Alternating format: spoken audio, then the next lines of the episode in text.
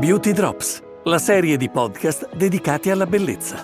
Le mani, il viso, gli occhi, la pelle, il sole.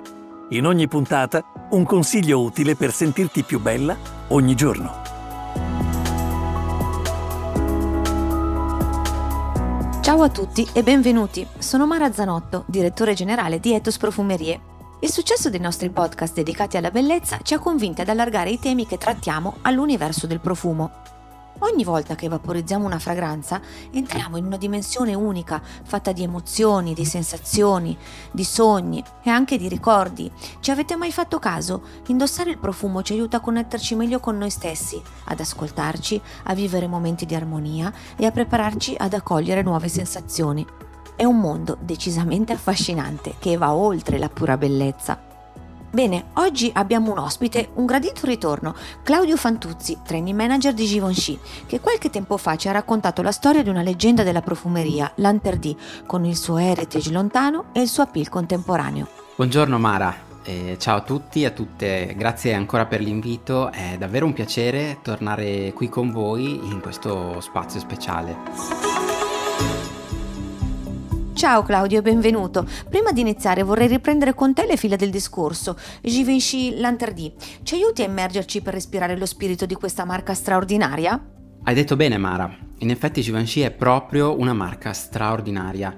La Maison Givenchy, fin dalla sua fondazione, è stata sinonimo di eleganza, eh, unita però a un tocco di audacia, che in effetti l'ha resa contemporanea a tutte le epoche che ha attraversato. Hubert de Givenchy e i designer che l'hanno succeduto alla guida creativa hanno proprio saputo contaminare il glamour con la passione, l'eleganza con l'irriverenza e il gusto raffinato con un istinto innovativo e coraggioso, capace proprio di cambiare le cose.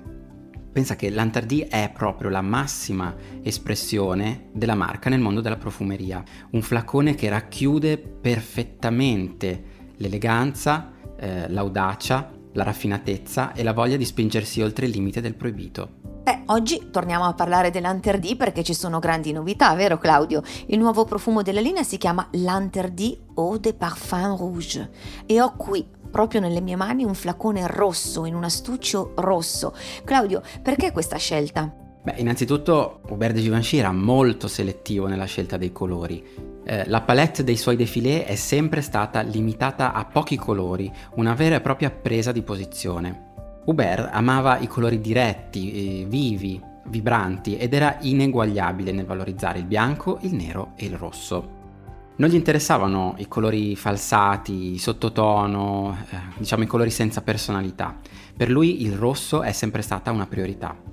Poi il rosso è il colore del fuoco, della passione, e il juice di questo profumo letteralmente brucia e divampa all'interno del flacone. L'Interdio de Parfum Rouge è l'espressione di una sensualità incandescente, un invito a lasciarsi andare. Interessante questo aspetto. Il rosso quindi diviene una fonte di ispirazione e la metafora di un universo preciso, ma come possiamo tradurre in note olfattive la percezione visiva di questo colore?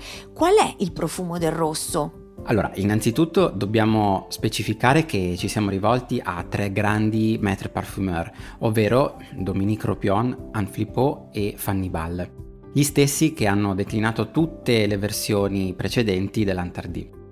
Conoscono perfettamente l'Antardì, la marca e l'intento creativo.